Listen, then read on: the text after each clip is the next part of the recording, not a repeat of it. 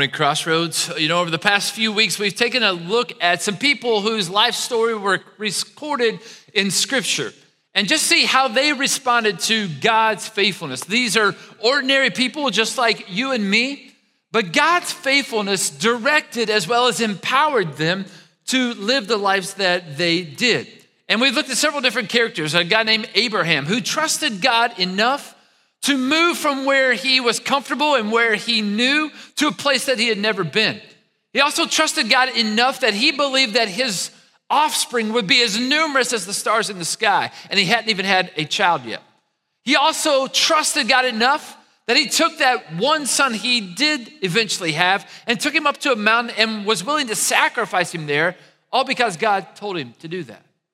We looked at a person whose name was Nehemiah, Nehemiah trusted God enough that he stopped stepping over the, the, all the broken walls in Jerusalem and decided to work toward reconciling the lives of people that were there.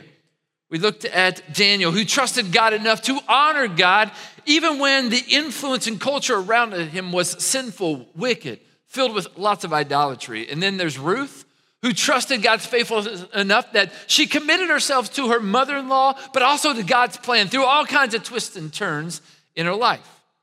There was Elijah who trusted God's faithfulness and he persevered.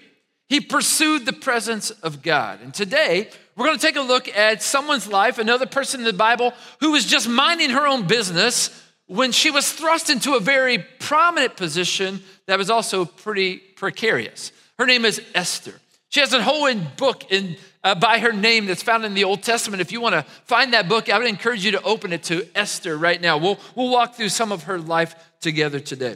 We're not going to have time to, to look at everything about Esther's life, but I'll point out some highlights and some key moments along the way. William Shakespeare was quoted as saying this Some are born great, some achieve greatness, and some have greatness thrust upon them. Well, Esther fits into the latter category. She found herself in something that she didn't sign up for, but was actually God's purpose for her life. The book of Esther begins by just providing some context. The son of Darius, who was king and, and put Daniel in the lion's den, his son Xerxes is now in control. He's now ruling most of the world. He was evil, he was idolatrous, he is perverted, he was full of pride, he was just full of himself so much that he thought everybody should do exactly what he told them to do. And we find him making some really foolish decisions in a state of intoxication in chapter one. In fact, he has, in the middle of a 180 day party with all of his officials and friends. And he had made an edict that anybody in the country could have as much wine to drink as they wanted. And he was taking himself up on the offer. Now, at the same time, his wife, who was queen, Queen Vashti, is throwing herself her own party. And while we don't know much about her or the festivities that she's participating in, we do know one thing about her, and that is she has some backbone. In the middle of his celebration, Queen Xerxes makes an edict to his wife, Queen Vashti, that she's to come to his party. He wants her to wear her royal crown, and most scholars think that's the only thing he wanted her to be wearing when she showed up at the party. We don't know why, but she refused. And this threw the king for a loop. He wasn't used to tell, people telling him no, and so he gathered some of his closest officials around him to try to figure out how to handle this situation. And they determined that they were going to depose her as queen.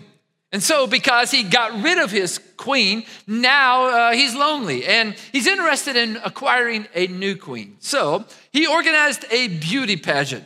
All the young girls in the empire, as well as the captives from other countries, were brought to him. They were brought to Susa. They were given the best diet, they were given the, the best beauty treatments of the day. And then they were presented one by one to King Xerxes of which he was going to pick a new queen. I think it's a little bit like the bachelorette in our day, right? Probably had all the drama associated with that as well. It seems a little awkward or unusual to us today, but this was a pretty common way to appoint royalty. You may have seen in the news that the former CEO of IKEA was now elected as president of Switzerland. And they said he's currently assembling his cabinet. That was a joke. Get IKEA furniture assembly. It's okay. You guys laughed. The last group, they, they weren't as smart as you all. They just like sat there and looked at me, kind of left me hanging there. Anyway.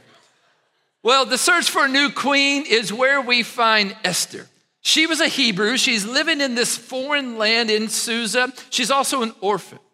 She has a cousin whose name is Mordecai, and they are both captives. They were taken by King Nebuchadnezzar from Jerusalem to Susa. That's a, a Medo Persian town. Her Hebrew name was Hadassah. And her life has some parallels with the person Daniel that we learned about just a couple of weeks ago. Esther, we're not sure why, but certainly probably was against her wishes. She was entered into this beauty contest of the next queen.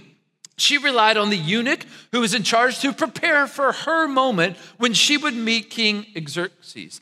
And verse 2, chapter, or chapter 2, verse 16 says that she found favor in the eyes of everyone who saw her. And that included King Xerxes, who chose her above all the other contestants. He made her queen and gave her a royal crown, and he threw a banquet to celebrate Queen Esther.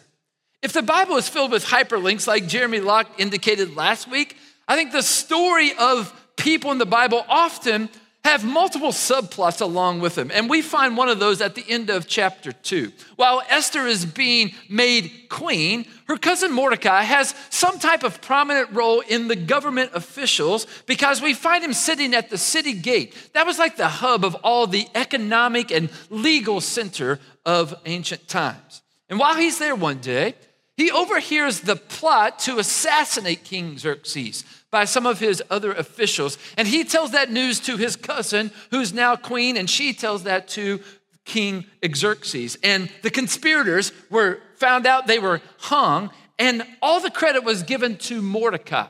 Now, that doesn't seem real significant necessary in this moment, but it'll become more significant in just a few moments. Later in chapter three, we're introduced to, I think, what is the most evil person we might find in Scripture. His name is Haman the Agagite. I've never met somebody named Haman.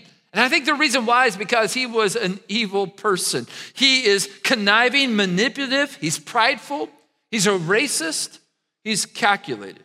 Maybe his heart was two sizes too small, like the Grinch that stole Christmas, right? But despite being a terrible person, he was very powerful. He was the second in command under Xerxes. Everyone in the king's service knelt down and bowed before him whenever he arrived in a room, except Mordecai. And this infuriated Haman so much that he had to come up with a plan. It ticked him off so much that he determined that every Jew in the empire should be annihilated. He makes a request in chapter 3, verse 8. Listen what he says to King Xerxes. Haman said, there is a certain people dispersed among the people in all the provinces of your kingdom who keep themselves separate. Their customs are different from those of all other people, and they do not obey the king's laws. It is not in the king's best interest to tolerate them. If it pleases the king, let a decree be issued to destroy them, and I will give 10,000 talents of silver to the king's administrators for the royal treasury. So the king took his signet ring from his finger. He gave it to Haman, son of Hammedatha the Agagite, the enemy of the Jews.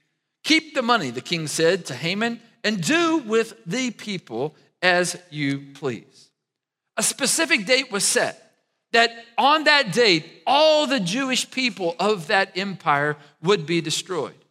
Now, God had made it clear from his covenant with Abram that the Israelite people, the Hebrew people, would be known as God's people. And every group of people since then have hated the Jewish people because of that. In fact, Susa is what is now known as modern day Iran. Probably not the, the nicest people in the world, right? This specific day was set for every Jew to be killed. And this threw the city in quite a turmoil, except for Haman and King Xerxes. They sat down to enjoy another pint. But Mordecai is mortified. He knows this is bad news for him, it's bad news for his people, and it's bad news for his cousin, even though she's queen. He tears his clothes. He puts ashes and sackcloth on his body, and he begins to wail loudly at the city gates. How do you respond when evil approaches you? Do the things that break God's heart break your heart? How do you feel when you see evil around you being celebrated or you feel the darkness closing in? in these moments, does it cause you to doubt God's faithfulness? Mordecai turned to God for wisdom and for strength. He wasn't wailing out of desperation, but out of dependence. Mordecai was concerned for his cousin Esther, knowing that if anyone learned of her nationality, then her fate would be the same. So, through messages sent back and forth, Queen Esther became aware of what Haman planned to do. She was encouraged by Mordecai to, to go and speak to the king on behalf of God's people. And initially, she was reluctant. She told Mordecai that she hadn't been in the presence of the king for over 30 days, and she just couldn't waltz in there. If the king did not extend a golden scepter to her, she would be killed on the spot. Mordecai responded by saying, What do you have to lose? You're going to die anyway. Well, that's probably not exactly how he said it. It was something a little more spiritual and motivational. Let's look what he says. He says, When Esther's words were reported to Mordecai, he answered back, do not think that because you're in the king's house, you alone of all the Jews will escape. For if you remain silent at this time, relief and deliverance for the Jews will arise from another place, but you and your father's family will perish.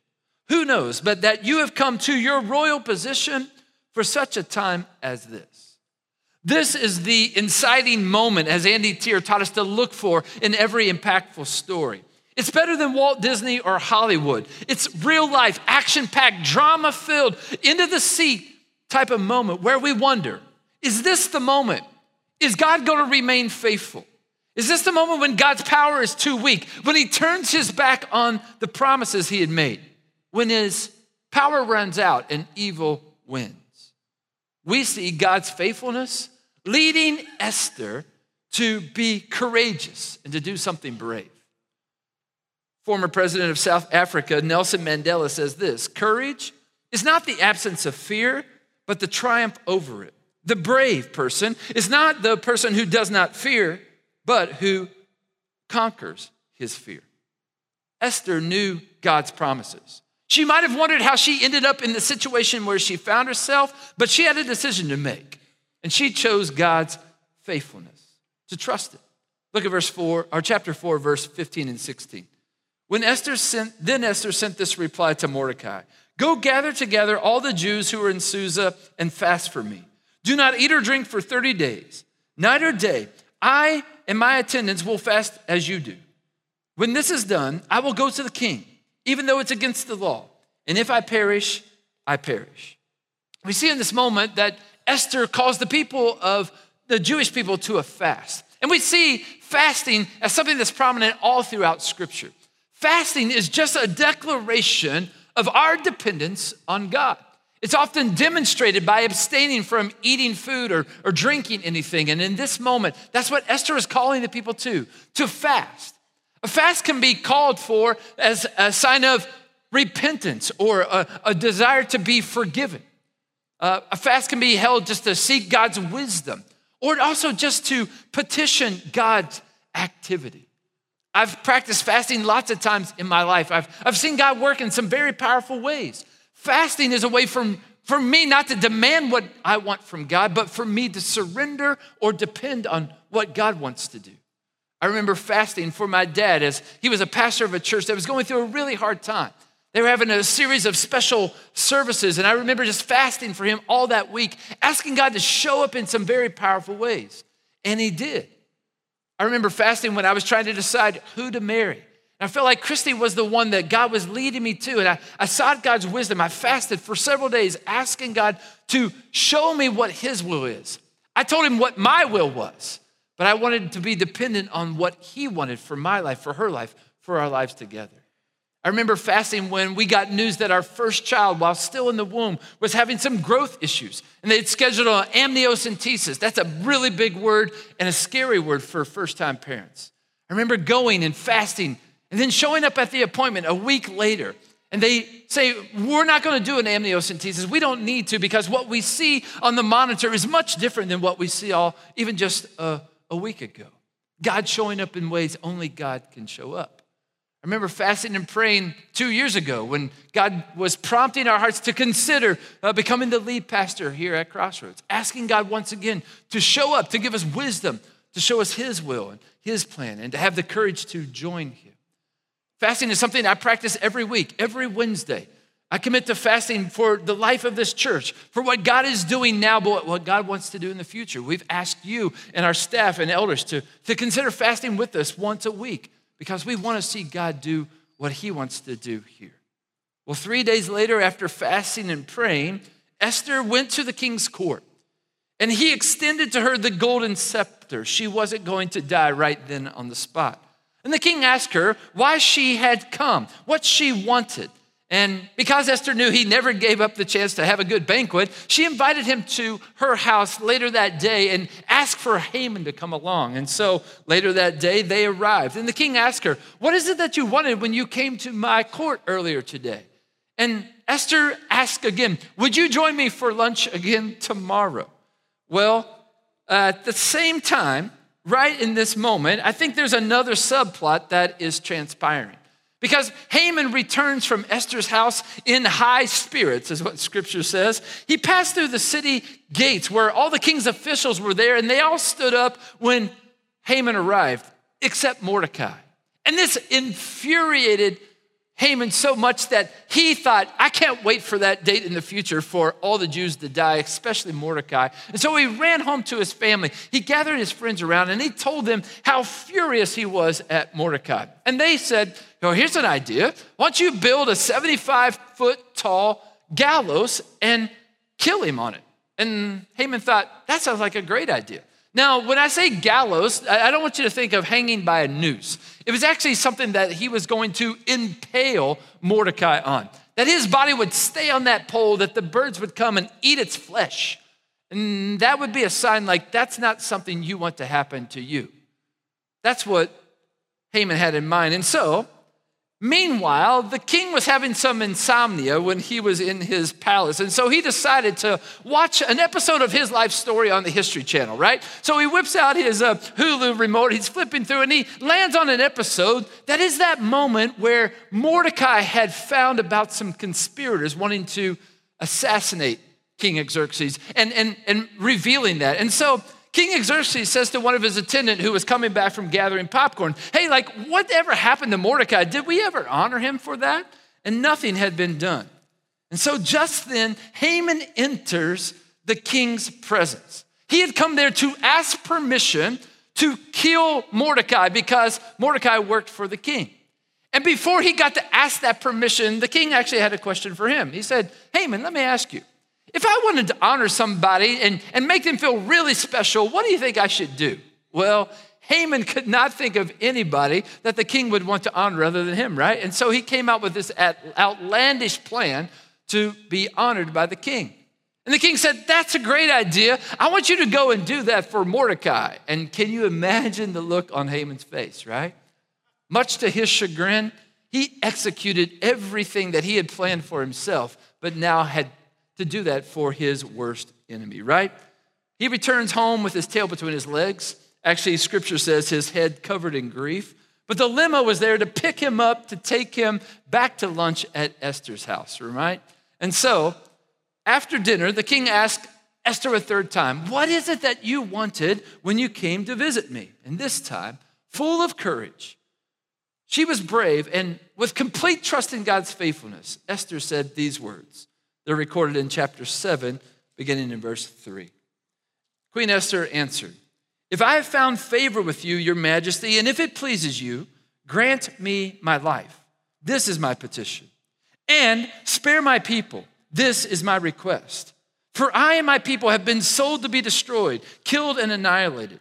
If we had merely been sold as male and female slaves, I would have never uh, approached you. I would have just kept quiet caused you no distress to justify disturbing the king. But King Xerxes answered Queen Esther, Who is he? Where is he, the man who's dared to do such a thing? Esther said, An adversary and enemy, this vile Haman. Then Haman was terrified before the king and queen. The king got up in rage. He left his wine and he went out into the palace garden. But Haman, realizing that the king had already decided his fate, stayed behind to beg Queen Esther for his life. Just as the king returned from the palace garden to the banquet hall, Haman was falling on the couch where Esther was reclining. The king exclaimed, Will he even molest the queen while she is with me in the house? As soon as the word had left the king's mouth, They covered Haman's face. Then Harbona, one of the eunuchs attending the king, said, A pole reaching to the height of 75 feet stands by Haman's house. He had set it up for Mordecai, who spoke up to help the king. The king said, Impale him on it. So they impaled Haman on the pole he had set up for Mordecai. Then the king's fury was subsided. The last three chapters speak of how instead of the Jews being killed on the 13th and 14th day of Adar, this moment that had been set up for them to be annihilated, the king made a new edict that said that they could defend themselves against any of their enemies and also plunder their enemies. And they did. On the 13th and the 14th day of Adar, they defended themselves and they plundered their enemies, and then they rested on the 15th day. Because this is such a, a powerful testimony of God's faithfulness, the people of God instituted a day to remember all that God had done for them. And they called it Purim. The Jewish people still celebrate Purim today. It's usually in the early spring. And it's not a remembrance of Esther and Mordecai, but celebrating the faithfulness of God. One of the significant things that you might notice if you read through the entire book of Esther Compared to the other 65 books of the Bible, the name of God is not mentioned anywhere in the entire book. The book is not filled with miracles or obvious interventions, but the providential hand of God is obvious and active throughout the life of Esther. His faithfulness is on full display. What does the providential hand of God look like? Well, it might be invisible, but it's always active, even when we don't see it. Providence is the continuous activity of God in His creation. It's God's concentrated attention everywhere and at all times. The evidence of God's faithful is not necessarily the miraculous, it's always providence. We don't need a miracle to still know and experience God's faithfulness. We can trust that He's working for our good and His plans are working perfectly at all times, even in silence. Chuck Swindoll says this God's presence is not as intriguing as his absence. His voice is not as eloquent as his silence. Who of us has not longed a word, for a word from God, searched for a glimpse of his power, or yearned for the reassurance of his presence, only to feel that sometimes he seems absent for the moment, distant, preoccupied, maybe even unconcerned? Yet later, we realize how very present he was all along. We experience God's faithfulness to the fullest when we are left wondering where He is, how He's working, and how everything is going to work out. It's when He asks something of us that doesn't make sense or, or seems illogical. It's when something undesirable happens to us or our worst fears come to pass. It's when the evil around us seems to be celebrated and the darkness seems to be closing in. It's when we feel like we don't know what to do next, which way to go, how things will work out, or how we'll be able to go on any further. See, the contrast of the major players in the life story of Esther reveals God's faithfulness. Think about the first two. King Xerxes, he just wanted it his way, on his terms. He just wanted to eat, drink, and be merry. You think of Haman, he was out to get anyone who got in his way and he wouldn't give way to anyone else. Contrast that with Mordecai. Mordecai was humble, even when overlooked. He was reliant on his faith, he was concerned for others. He trusted God would make a way. And then Esther, she was courageous, she was wise, she was coachable, she was brave. I love one of our global outreach partners uh, mission statement. It's Uncharted International. They're actually based here in Evansville. And they say that we exist to help people do brave things to advance the kingdom of God all over the world. I hope that you've seen throughout this entire series ordinary people like you and me doing brave things as a response to God's faithfulness. Abraham did not hold on to his homeland or to his family or even to his only son. He was obedient to go. He was uncomfortable. And he was obedient to the point of raising the knife over his only son's head. Will you be brave enough to release your grip on something or somewhere or maybe even someone because God is asking you to trust Him with it or with them.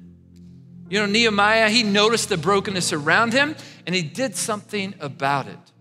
Will you quit looking past those that God has placed in your path? Will you quit ignoring your God honoring moment, the burden that God has given you?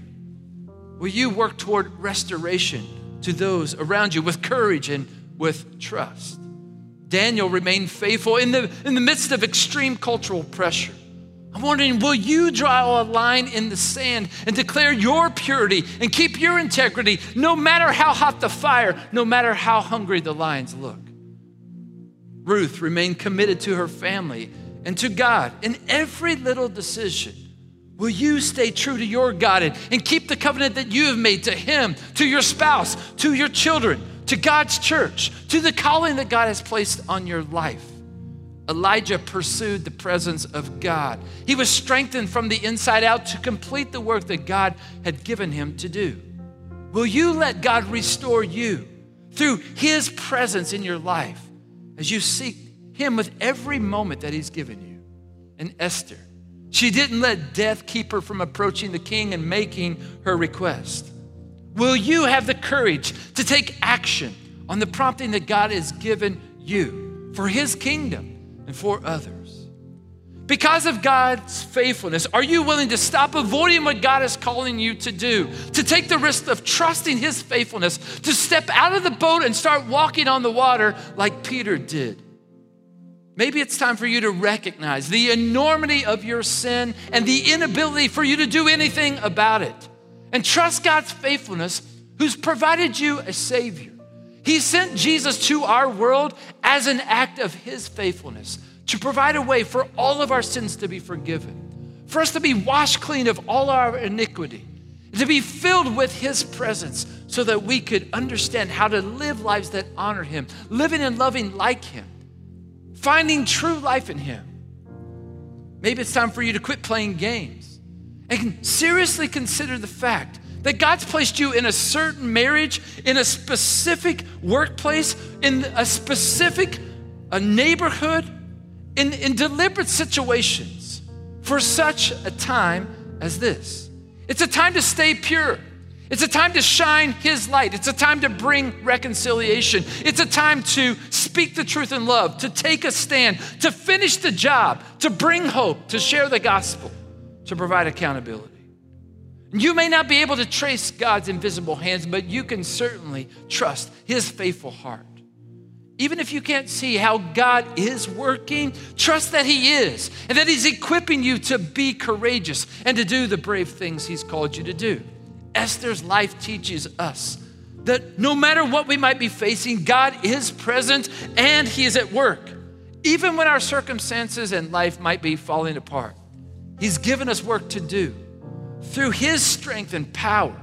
And the kingdom of God will advance all over the world when we trust him enough to do the brave things he's called us to do. Would you pray with me? God, thank you for the life stories that you've recorded in Scripture. God, I think sometimes we picture them with a big S on their chest and a, a cape out their back. We think that they're superhuman people that we, we can't even touch. God, I'm grateful that's not the story. I'm grateful their lives are filled with difficulty and tragedy and imperfection. They seem weak at moments, they seem strong in moments, and, and they just seem like average people. I get encouraged by that because I know in your eyes, uh, every one of us is created with purpose and with intentionality. God, sometimes it just feels like we're average. We're, we're, we're not the right person for the job. God, thank you for this Hall of Fame group of people, ordinary people who had an extraordinary, faithful God. God, my prayer is that we, like Esther today, would be brave and courageous. It might become something that, that we uh, are known for, but it would be because of your power and strength working in us, nothing of our own. God, I pray that as a result of us responding to your faithfulness, God, the world could change. The world, this community, our families, our workplaces, our neighborhoods would be brighter, more filled with purpose, more safe, more, more, more fulfilling because of the work you're doing in us and the work that you're doing through us. God, I pray that we would be light in a dark world. I pray we would be salt of the earth. I pray that we would live and love like your son Jesus, and we'd have the courage to do so, no matter what the world around us is doing. God, I pray that they would notice, they would be drawn to you. I pray that through the powerful name of Jesus. Amen.